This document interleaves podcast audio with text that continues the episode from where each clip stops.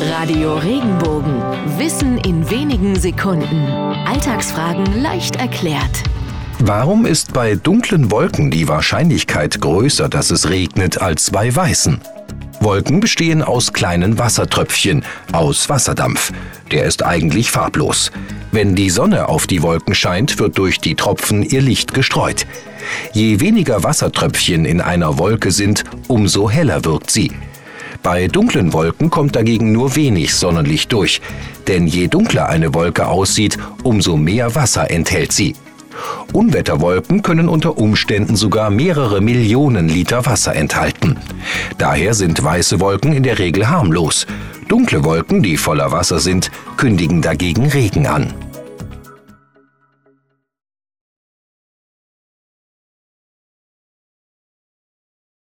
Wenn dir der Podcast gefallen hat, bewerte ihn bitte auf iTunes und schreib vielleicht einen Kommentar. Das hilft uns sichtbarer zu sein und den Podcast bekannter zu machen. Dankeschön.